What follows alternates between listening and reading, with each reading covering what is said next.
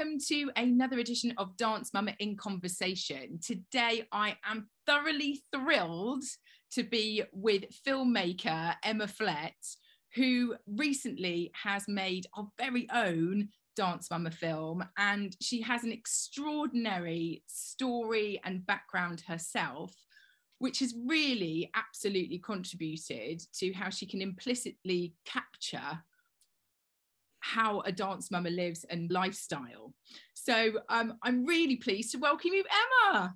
Oh, I'm so pleased to be with you, Lucy.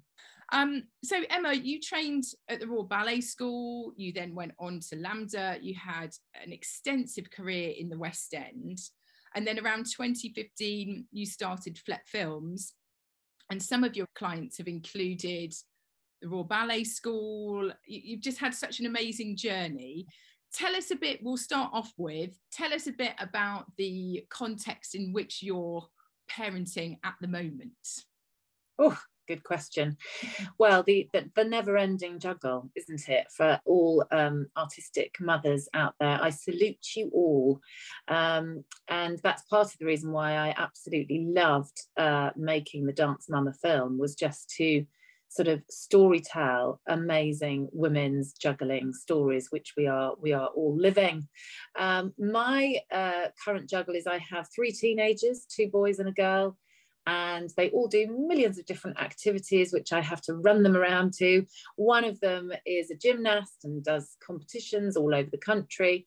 So i juggle all my uh, filmmaking and workshopping and teaching around um, hopefully trying to uh, put them first but it's a the juggle the juggle is real yeah, it absolutely is. And, and just sort of to highlight there, in terms of your um, son, and I know your daughter as well, are, are very sporty. Uh, that's kind of a, a, fantastic link back to your own physical sort of training and career that you have, and how that's sort of transformed into their passions biologically, I'm sure, but also in terms of seeing you as a role model um, day to day. And tell us a little bit more about what life was like when you started a family and what sort of things you were doing. Well, yes, and that is um, really my, had, has been my whole motivation for wanting to um, support your organisation and to make the Dance Mama film with all my heart because, um, you know, you and I have had this conversation, but sharing it more widely, um, I found it hugely difficult. Um, I was performing right up until um, I had my first son. Um, and, you know, I encountered fertility problems on that road before I had him. Um, I had three miscarriages. And so it was very traumatic even just you know just just just having him and the juggling work even up until the point of having him was very difficult. I, I actually shot a commercial in south africa whilst having a miscarriage which was too dramatic and and and not at all what you would plan but but how life sometimes is so when I then was holding my little boy in my in my arms, um, the thought of rushing back to work was not my first priority. But I also didn't know how on earth I was going to make it work. And perhaps because I'd had the problems in in conceiving and in having a child, I hadn't really thought it through. And um, I was just so desperate to, to, to have a child. And as a freelancer who's going to auditions and um, getting jobs on a very sort of ad hoc basis. I just had absolutely no idea how I was going to make that work. Um, and it was incredibly stressful. Um, I was not somebody who had grandparents on tap who could step in so I could go to an audition. So, just even down to costs yeah. of going to an audition and getting fit enough to go to an audition, um, to pay for somebody to look after somebody when you might not even get the job. Um, I just didn't even see how that was going to work physically as well. And I know, you know, with Dance Mama, you do a lot about things. I had a very difficult first birth. Um, and the physio came to see me just after the birth and um, very in a very serious tone said to me that I absolutely must not exercise for six months. And as a dancer and a performer, I was terrified of what I had done to myself. And also, um, you know, I knew that people who had a cesarean were told six weeks. So I thought, crikey, what on earth have I done that I can't exercise for six months? And realistically, from a work point of view, what, what did that mean? Yeah. So I had friends in the business who were trained in postnatal Pilates, and I just had to do all of that myself. You know, once I so which is why you know you you do all of this, um, and and it's so amazing. But I I was completely clueless and felt incredibly isolated. Um, and the reality then was because the problems that I had encountered, I wanted another one quite quickly. So I might, again, my priority wasn't at that point to get back to work.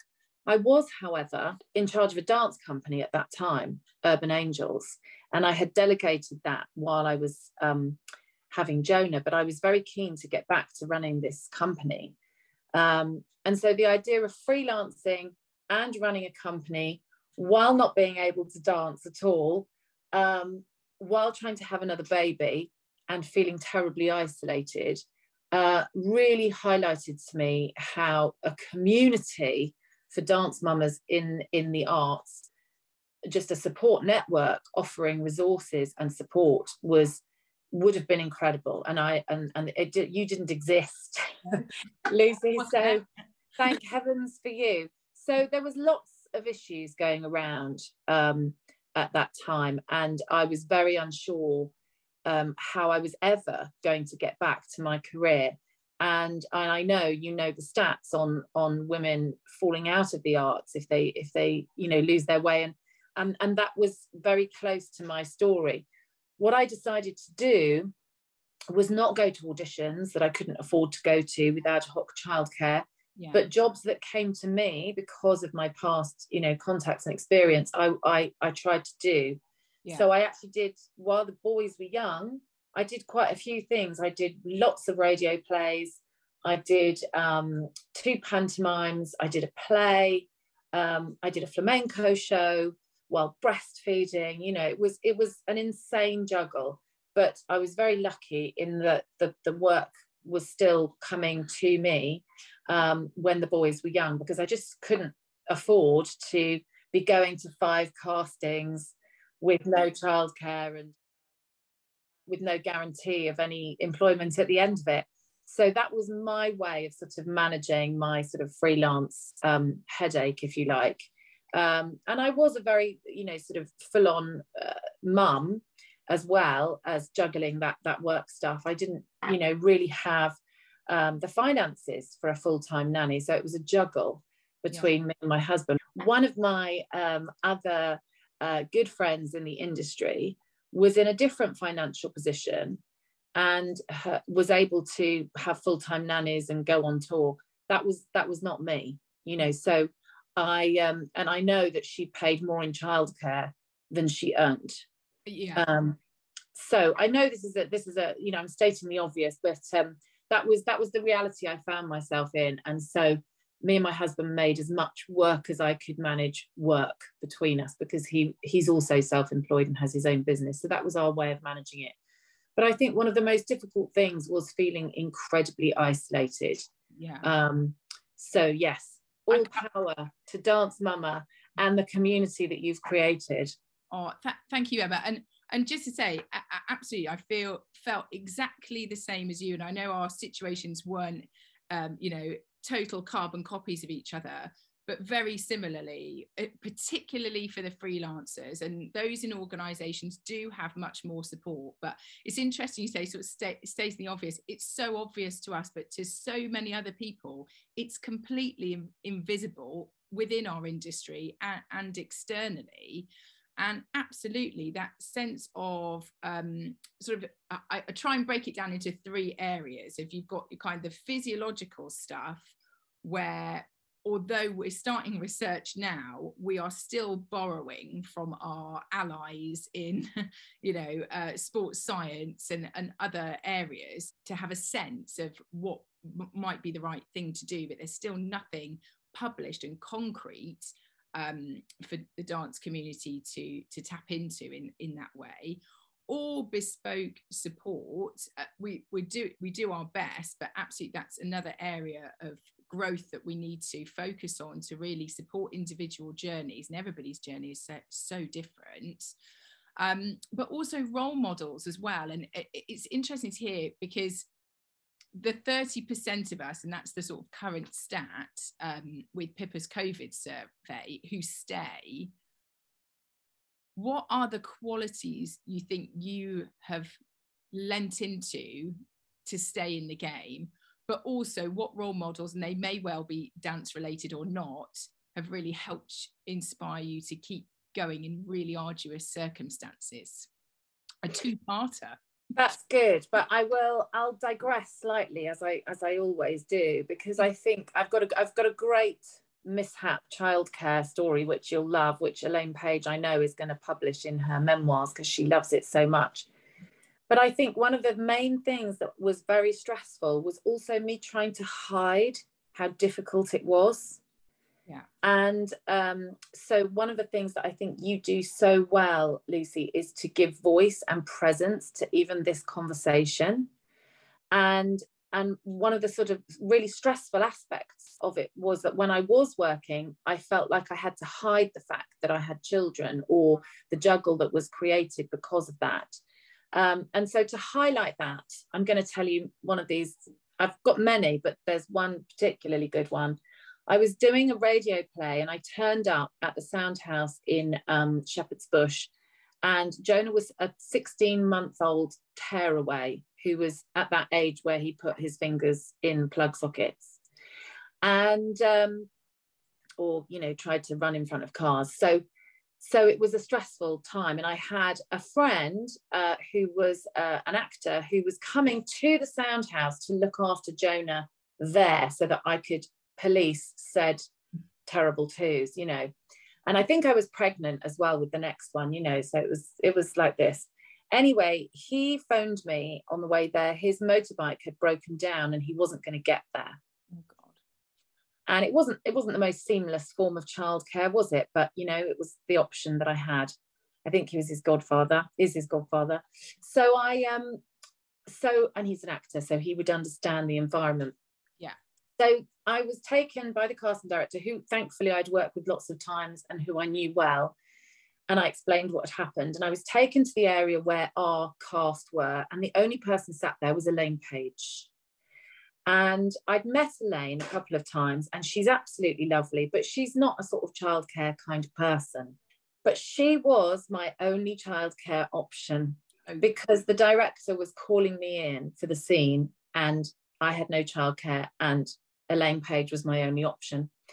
So I buttered her up and and she was absolutely delightful and so lovely and so generous and of course darling of course that's absolutely fine but I was absolutely, we were, it's an industrial estate that mm. went out to sort of car parks and roads and, and the door was open. And I just thought, well, Jonah, will he survive? You know, this is, how's this going to go? You know, but I was, I was ushered quickly in. And then while I was there and Laura Michelle Kelly was doing the play and we knew each other and while you're here, Emma, let's just do this scene. And while you're here, let's just do this. And while you're here, so I was in there forever.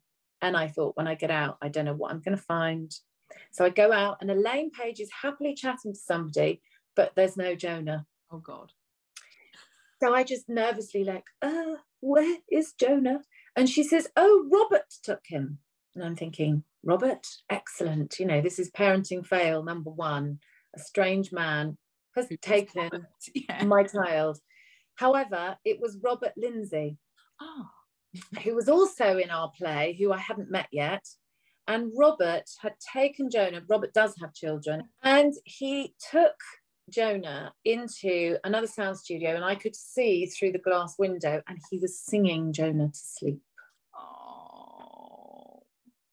And I'd never met Robert. And I sort of loved him from that moment on because, you know, as a desperate parent, juggling, and as I say, trying to, you know, and I and I wrote effusive emails to the casting director afterwards saying this will never happen again, and I'm so sorry it happened, and the sort of shame I think that we can feel when we're in these situations, which I honestly don't think I would feel now. I feel I feel much more adamantly kind of strong about the fact that, you know, this is our lives as performers and we shouldn't apologize for it. Yeah. Um, but in that young mum insecurity, trying to keep your professional face together, um, you know, it, it that I found that incredibly um, stressful. So anyway, that was just a little story for you. What, what, a story. so I think probably, you know, uh, a role model would be Robert Lindsay because, yeah. you know, he modeled to me someone who's a parent in the industry who got it. Yeah. And who stepped in and knew what to do. And um, I think we do need those people to sort of uh, speak up for um, both, you know, and, and, and there's so many artists doing it now yeah. who are very much standing up for um, their identity as, as women and as mothers and as performers. Um, and we, we need people to do that. Um, absolutely. So I hope I'm one of them now. But as I say, in those early days, the insecurity was very high of thinking I'll never be employed again because, you know, I'm this juggling nightmare mother. well and the thing is it, it, again it's kind of that identification that that it's a nightmare you're you're bringing an extra problem whereas in fact the situation and the system is failing you in that way in not making it easy for or easier for you to be your bring your whole self and where you need to bring your child to work to be supportive and inclusive of that.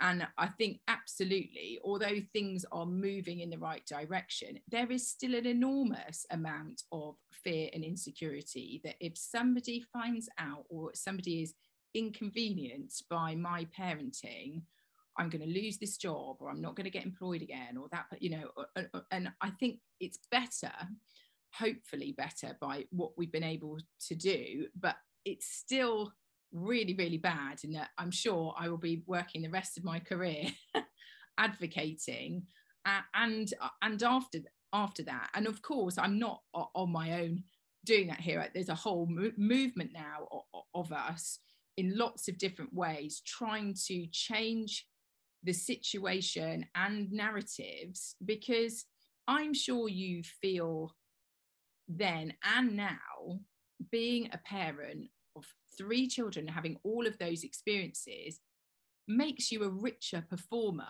particularly in terms of mining your life for expression, acting wise, but also in dance and having an understanding when you're teaching of holding space for those young people, but also their families as well. And I really oh hugely, hugely. I mean, all through lockdown, I was teaching the lovely Central School of Ballet students flamenco on Zoom, and you know, I was dealing with my own homeschooling children um, and and teaching down here in my studio the the lovely Central students, and and and feeling as much as that I was pastoring and mentoring them through the whole of, of lockdown as a as a friend and as a mother as much as as a teacher and a coach. Um, and absolutely i think it, it it increases your capacity for empathy and uh, creativity and curiosity and support 100% so i don't think it should be anything we should be sort of trying to conceal um, or not celebrate from employers I mean, from a logistical point of view, I when I was doing the flamenco show in the West End and still breastfeeding my number two child, um, I found out I was pregnant with number three. And it was at that point that I think my agent really sort of, I could hear a big sigh at the end of the phone and again that's another terrible sort of anecdotal story of a casting where i was sent to the casting for a, a, a commercial for a supermarket. I hadn't even told my mum yet that i was pregnant But in that casting suite, very small casting suite, I saw the breakdown and it said, young mum abseils down into the supermarket. And in small print, if you are pregnant, please leave the casting. And a young casting director, younger than me, she came out and she very stroppily like was such she'd sent someone home because they were pregnant she stood she stood there in the very small waiting room and she said if anyone else is pregnant could you please leave and as i say i hadn't even told my mum and in front of a room full of strangers i had to stand up and leave the room i mean it, i mean i don't know if these they'd get away with doing things like that these days but um, on the way home because i had to explain to my agent why i'd left the casting that's when I so I told her before I told my mum. Yeah. And um, I just heard the sigh at the end of the phone. I heard the kind of, oh Emma. and uh, so at that point, it had already been such a juggle with the two young boys and working. It was at that point that uh, a colleague and friend who was in charge of a drama school asked me to start teaching yeah. on a more full time basis uh, for him. And so while I was juggling kids and school and nursery, I did that. And, and, and so I was part of that cohort for a number of years before I started the film um, business, which reconnected me back in. But, you know, obviously I was teaching and I was still connected uh, to the industry. But leaving performing at that point, I found really, really hard. Um, I, I should absolutely think so. I think so. I'm like sitting here listening to this, like totally speechless of how that discrimination being so blatant. And we know even in the last 15 years, there are ways through the magic of television that that could have been a special effects or some sort of way if you had been right for that role for for for that or or any of the other pregnant people in that casting who had been right for that role to be kind of you know digitally made to upset or some kind of trickery to make it look realistic. I think that's just appalling. And, and i wonder i wonder now if that casting director has become a parent herself and even remembers because I think also as well, there's a bit of a delineation between uh, absolutely who you were before and who you were afterwards. But I'm absolutely sure I too, probably in my 20s, was saying things to other parents at work, not being a parent, that probably now I'd be hanging my head going, oh God, why have you done, you know, of course they can't come out to the pub till 10 o'clock. They've got to go home and do bath and bed. What are you talking about? Um, but but it's trying to get that that education in um, earlier as well is something that we're striving towards. So for a few reasons, one, so forewarned is forearmed, I guess. Also, sort of shifting the culture, but also really so young people can see that that is a possibility for them, even if they haven't started to entertain starting a family yet. That it's not a foregone conclusion that you you will end your career at this specific moment in time, usually under the age of 35, and then you will do something else. And um, just trying to, to change that. But but I wonder as well in terms of the teaching, and again that contrast between the freelance lifestyle, which is very chaotic and, and ad hoc. The teaching kind of aspect gave a little bit more stability but were they also supportive or did you feel more supportive uh, uh, as a parent in that context or i think i was still very much carrying the you know i mustn't talk about my children and uh, i must put my professional face on. And i don't know how much that was me um, and how much that was the you know the organization i was working for. I think probably a little bit of both. Um, there was only a couple of other women one who had children. So you know it wasn't like there was a there was a group of us in the staff room sharing our and and I do remember you know the the, the inevitable getting one ready in a you know Easter parade chick costume and another one being an Egyptian and running off to teach students who hadn't learnt their lines and didn't know what they were doing and getting that phone call from the neighbor who picked up the kids to say zach won the easter parade and just crying you know because you're like i've managed it. I've managed to juggle this and this and get my students ready for the performance they're doing but not really being able to sort of share that you know with anyone because it's so ridiculous isn't it? Who cares you know about the easter parade? But you know for your kid that's a really big deal and and and and just juggling all of that and the amount of energy and effort it takes to sort of be there as a parent and support all of those little things but uh, be a professional at the same time. So yeah i think we we also put it on ourselves don't we as women to sort of do everything brilliantly um, which we can't always yeah. And and we sort of have to model that to our kids as well. And i think my kids i've always you know reiterate, reiterated to them how imperfect i am. And i don't do everything you know perfectly but they do uh, see me being very active. And and i i know that that does inform them as people as well especially now they're older.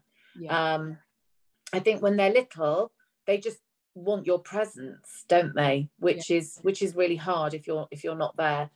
Um when as they get older and they see the things that you're doing and the things that you're active in that's a motivator and an inspiration for them and actually helpful to their sort of um, education and, and formation really. But i think when they're little they, they just know if you're not there for the concert or you're not there for the easter parade.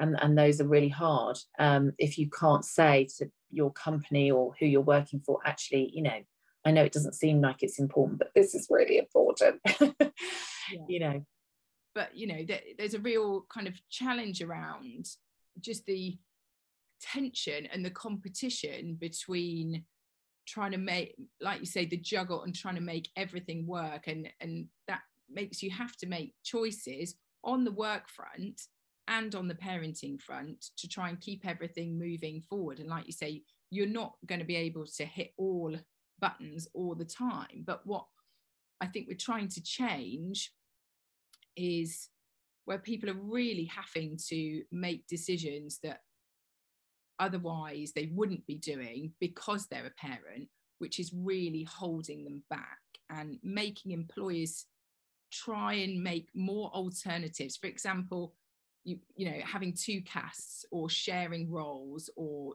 and well i mean it's it's it's really really shocking isn't it that there's only ever been that one job share in 42nd street for two mothers. I mean it, it's it's really really shocking. You think of the amount of primary schools around the country that have job shares for year one year two year four year five, you know it's it's it's just a given you know that these these things are facilitated. So it, it's quite shocking that that that there's that's a newsworthy story of one job share one show you know one producer. And um so i think everything that you're doing and like you said others are doing to give voice to this within the arts so that we're not losing people. Because i i did feel like i i i left the industry mm. uh, when I had Caris.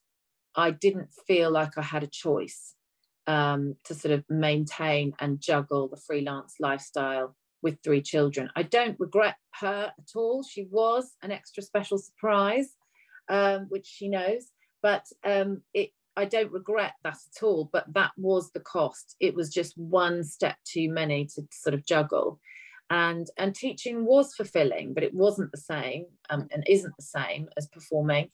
And so when i started my film company um, i had started writing and creating and working with a, a couple of filmmakers. And my my very first film that i made was about a pregnant ballerina. And i think i was probably cathartically working through some of my own issues of transition which I probably hadn't. So I um, th- that was that first film then led to my first commission for Dancers Career Development, where they wanted to make a film about women transitioning from their performing careers into other careers, which they they they fund and support. So um, I didn't know at that time that making films and being at the helm creatively of a project was going to give me I can say now as much a buzz as as as performing did. I didn't think that nothing. I didn't think that anything would compare to eight shows a week, and I missed it for a very long time. Um, even though I was devoted to my children and I wanted to be present and I wanted to be with them, there was there was nothing that compared to the the buzz of performing and that release uh, performing, and I and I really missed it, and I sort of ached for it. But when I started to be at the helm creatively of making films, I absolutely felt that same creative release. And um, I did do one last show, which was with the wonderful uh, comedian and friend Sally Phillips at um, the uh, Leicester Square Theatre. And it was a show called Dancing with Dogs. And at the end of the show, I did a dog tango, which doesn't need explained. And um, the final show, Emma Thompson came, and uh, afterwards she bought me a drink, and she told me that I'd made her piss her pants. so it ain't a BAFTA, but I'll take it. Making yeah. Emma Thompson piss her pants for me. I just started directing and making films at that time. Sally asked me to do the show. I did the show and it, it kind of felt like a okay I, I'm, I'm really happy directing and being at the helm of creative projects. Really lovely funny joyous last show to do where Emma, Emma Thompson buys me a drink at the end and says you were amazing. And that was it. I hung up my sort of performing shoes and I'm very very satisfied and happy at the helm of, of Flet Films and and creating creative projects and collaborating with other artists, which I absolutely love and feeds me hugely. Um, and especially the Dance Mama film, telling the story of, you know, four amazing, dynamic performers who are living that juggle um, that I, I sort of did initially with two and, and then I didn't and then didn't quite manage um, so I absolutely loved telling their story in film and celebrating them um, and and giving platform to to these incredible artists who are who are doing this and who you're supporting. Um, so I feel very sort of fulfilled now, and I I hope that by by giving platform to these conversations, we encourage and help other artists who might be struggling yeah. at home thinking I will just fold the laundry for the rest of my life. Yeah. And, and and that's it. And I think there's a few things there to, to pick up on. One, em, I mean, both Emma and Sally are also mothers. And Emma recently had an article in The Guardian talking about um, being in her own body at this stage of life. I think, hope I get this right, Emma. Oh, I, it was amazing. It was amazing but yeah, about uh, you know the, looking at her daughter, sort of in her early twenties, and then her mother at the kind of the later stages of life, and just the beauty of all, all of that, those three generations together. She's amazing. Everybody should read it. It's it's um an uplifting article about the journey of women yeah. through their lives and our connection to each other and celebrating that very sort of earthy connection and the generations. And yeah she's a, she's such a great voice as an artist and a mother. Just just wonderful. And in terms of um then the four artists in the film i mean when i saw the first cut i know it's our film but i you know commissioned emma to make it. And i look, uh, looked at it and watched it and i was just paralyzed with utter joy and just probably one of the biggest emotional responses I think I've ever had to an artistic product because we're so closely connected in it. But just thought, oh my God, you've managed to capture exactly, exactly what that feels like and the challenges around it, but also the beauty of all of it and the potential that are, are, in those people that you see in different ways in their different roles and how how that's realized and and this isn't to begrudge anyone who doesn't choose to go and, and follow their career dance or not uh, uh, you know I have hats off to also the, the mothers who choose not to work or, or don't work. It's one of the hardest jobs. And I think if it was financially remunerated, I know that Mother Pukka has done some work on this, and it was something like your annual salary would be about £250,000 a year, you know. Yes, please. It's one of the most undervalued in our society jobs of, of rearing the next generation.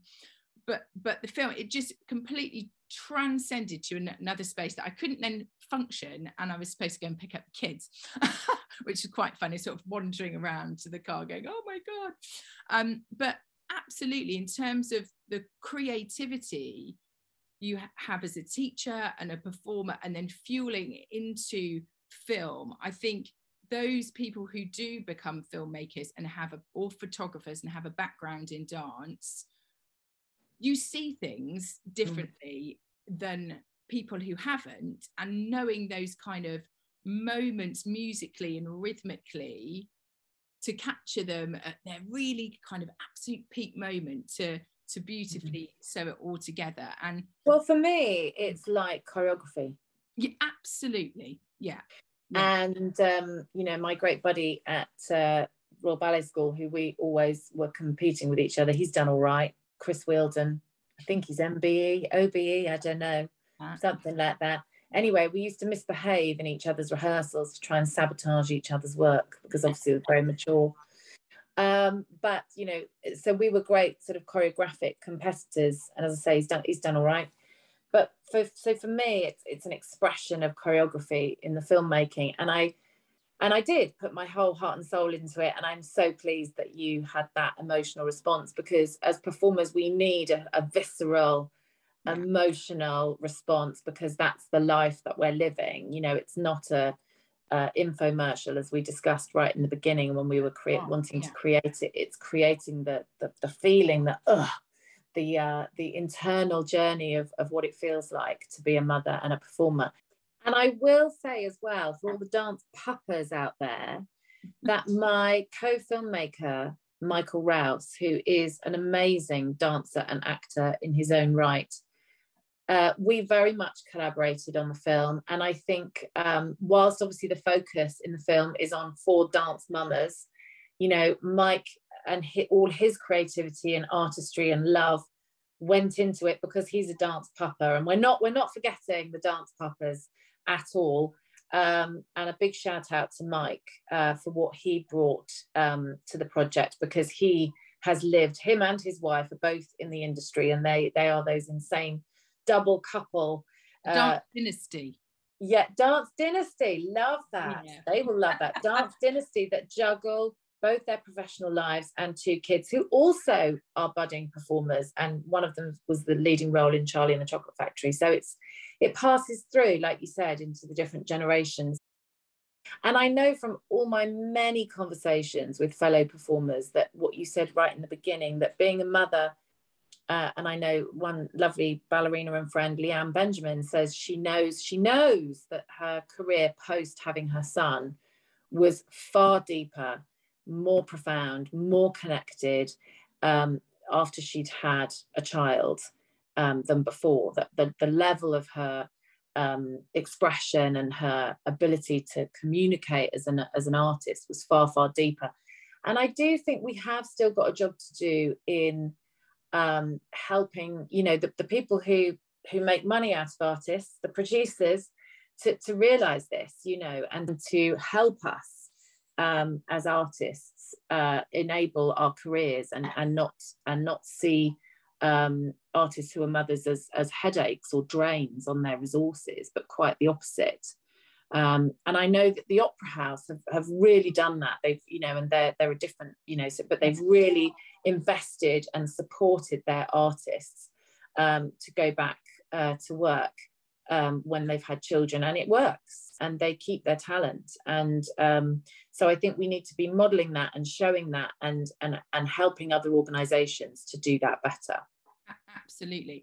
I mean, just to kind of firstly pick up back on uh, kind of um, the infomercial aspect that we didn't want, it was really important to me to make sure that whoever made this film really got it. And it was re- almost kind of serendipitous to kind of start looking and do do the research to find you. It's kind of like you know unicorn you know has the dance mama experience makes amazing films totally un- would understand how to make an advocacy film and uh, it being succinct. And i'm just so grateful because i that authenticity just it's implicit. It's just it's just there. And i don't think if it was anyone else it would be quite so special. So that's mm-hmm. amazing and, and again the very reason that your parent made made you uber employable for this project as opposed to not. Yeah and also yes. the messages that you from, from again thank you for your generosity in what happened um, in regards of that that commercial and casting. But the the combination i think of having that um, rejection from the outset purely based on you being pregnant one then compounded with the not so great attitude from your agent uh, uh, who should have been congratulating you and celebrating that i think absolutely there's so many pressures on parents in the sector that absolutely, you know, no matter how strong a character you are, or resilient, or tenacious, if you haven't got someone cheering you on and empathetically understanding what you're going through and creating the right conditions for you to thrive it's it's it's so difficult. And and just to sort of reiterate that, that point when we're advocating for this lifestyle we're not advocating for it because it's easy. It isn't. It isn't that it is not. But is it fulfilling? Absolutely yes. And i 100% believe with my soul and every molecule of my being that people who have a talent for something should not be denied expressing that just because they've become a parent. Hmm. And that is why you do what you do, Lucy, and you're so good at it. So when and and I know it's it's like your life's work and it's your journey and and and your uh, your sort of mandate, if you like, and and you do it amazingly, which is why you know when you approached me to make the film and and and, and let's be honest there wasn't there wasn't lots of lots of budget to work with but i was like we will make a killer film because of how passionately i believe uh, we need to platform um, this this story and this aspect. You know, we we have we have sort of dancers who've become incredibly sort of famous mm. um, through the sort of niche of like Strictly. Yes. And and they're incredibly sort of valued in society as these sort of almost sort of demigods yeah. of, of people. And social media has obviously helped dancers have their own platforms which are separate from organizations and have shown people that sort of almost goddess like you know quality that dancers can have but there's still so much to do yeah. in educating you know business businesses and just you know I, I, you know talking about this particular aspect of it, it feels like it's this tiny little sort of niche thing mm. you know but actually it there's there's as you know, the stats in the industry, there's so many livelihoods and talent in our industry affected. Um, we've got to do better. It's not just the, it's not just the strictly dancers who are goddesses. you know, it's it's makers and it's ha- you know having makers. The whole industry and my background is contemporary and it's all about making something new, making something new, do something new if nobody does that or is given the conditions to do that, then what happens? It either gets very skewed in terms of the artistic programming with people who aren't parents, or mm. it just completely gets mi- minimized. And the industry is about 40,000 people large, but 80% are women. But an interesting point I keep coming back to, which actually a friend sort of um, it's got me thinking, a non-dance friend got me thinking about, is the audiences in the West End and for a lot of dance is also women. So if there are less of them in key decision making positions, what we're seeing being presented and curated in front of us is that actually representative of, of the audience itself. And we really have to try and, and change the way things are happening to retain talent that ha- because they've started a family and otherwise they'll be lost. Because again the knock-on effect all round is is mm. huge. It's huge. Yeah yeah yeah and i did talk about this a bit because i think you know i've been making a, a documentary about the arts in the pandemic and i met so many wonderful producers and, and heads of theatres and you know everybody was obviously having a terrible terrible time. And you know it was i felt like i was having a counselling session with most of them yeah. most of the time. So it was a quite a privileged uh, position to sort of hear their challenges and difficulties through covid but it did come up as well in some of those conversations about you know losing people in our industry and the kinds of people that we will lose first. Yes. And and actually being able to recruit you know post pandemic in sort of all areas of the industry you know actually you're right of the, the, the people that will go missing first who won't who won't be able to sort of make it back uh, with covid on top of everything that did that did come up um, in conversation. So we do have to look at who's at the helm and who sort of is making these decisions and who's investing in the next generation. I do talk to either you know my students that i'm working with or young performers that i'm working with um, and coaching some of the royal ballet principals. And uh, they say to me how do you do it emma how do you do it? How do you have the, the profession that you have and juggle your family life? How do you please tell me how do you do it? And um, and that sense of sort of fear and anxiety and almost panic about what what will happen to me? How yeah. will i make it work? Yeah. And so even you know unwittingly i've become that role model you know which which younger women are saying to me emma please show me how to do this because i don't know how and i think because i had such a sort of significant wobble at the beginning of my parenting career of thinking, I don't know. I don't know how I'm going to do this. Um, badly, probably. Um, and I think that's that's helpful. All of these conversations are helpful and takes the fear out of it. And all that you're doing is immensely more helpful because you've got programs in place and you've got support in place and you've got a community in place.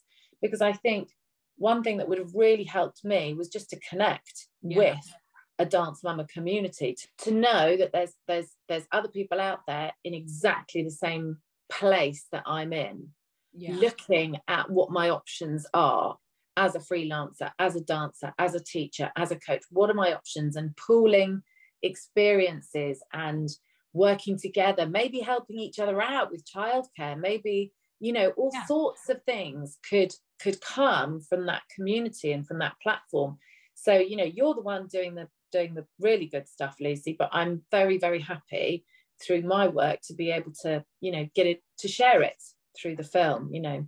Absolutely. And de- definitely, it, it's on all of us, really, being those role models and being that person close to another dance mama or dance papa. A- a- absolutely. And, and for me, similarly, with nothing um, kind of there industry wise is the official place to go to or, or, or, primary place to go to or anything like that at the same for me it was kind of going to people that i knew had had children and i think i was lucky in that um, my boss at the time was his wife was pregnant at exactly the same time. It, it was like within a week.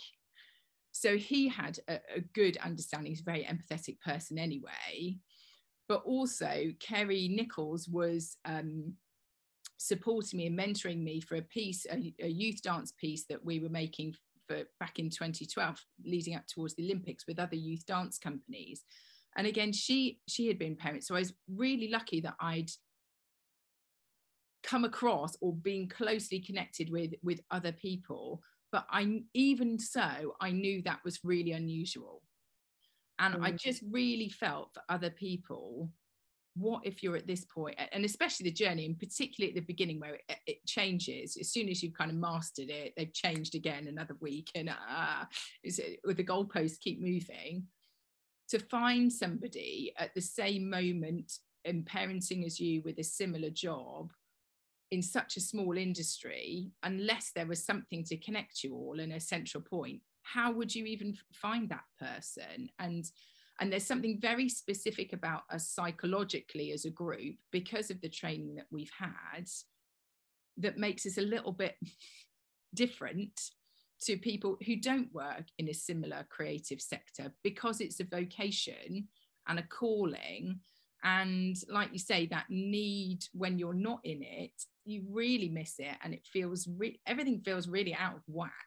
And i could only cope with that for about i think six weeks. But my way of trying to get in, back into it was doing mum and baby yoga or something. But i thought god at least i'm in a studio this is the longest i've not been you know uh, and even that wasn't exactly right but it was sort of stepping stones stones towards. But um, then we get cases like Bethany now, Kingsley Garner, and thank you, Emma, for, for introducing Bethany to, to Dance Mama because we can genuinely see that it has had an impact in supporting her on her maternity leave. And speaking to her very recently, she's just back in the studio. I think it probably this week's her second week back. But having that regular contact, you can see the difference straight away in terms of when we're more supported, funnily enough, we work better. Mm. It's, a no brainer. Mm. Um, Emma, to wrap up, before yes. we make Robert Lindsay an honorary member, because he absolutely should be, when people are asking you, what do you do? How, do, how are you doing this?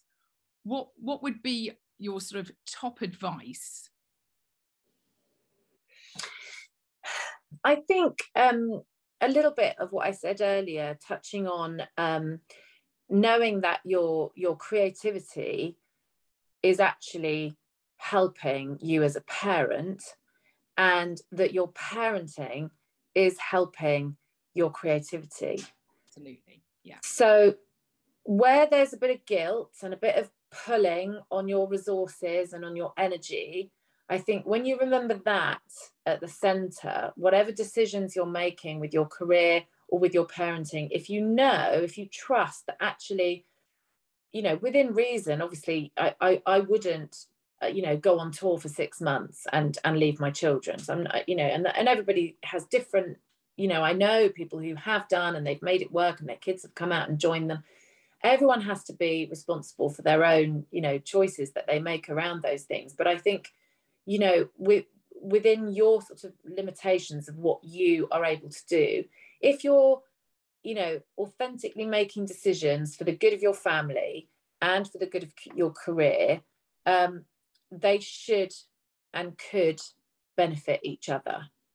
And you know i mean there was one film shoot i did um, where we were doing um, some filming with Tom Holland. And so I was able to pick up my kids. I got permission from the head teacher to pick up my kids early from school to go and be on set with Spider Man. Amazing. Quite cool um, they remember it. I mean, Tom Holland, how how big is he now? I mean, he wasn't quite. He was he, he was Spider Man at the time, but now he just seems to be on everything and everywhere. Um, so my kids have all got you know their pictures with Tom, and they tell all their friends, "Yeah, I've been on set with Tom." Um, and it's not all about that. That's the that's the very sort of little cherries on the cake that you get sometimes. But more than that, I think um, your your children see that your creativity is a force for good in the world. And hopefully that that inspires them.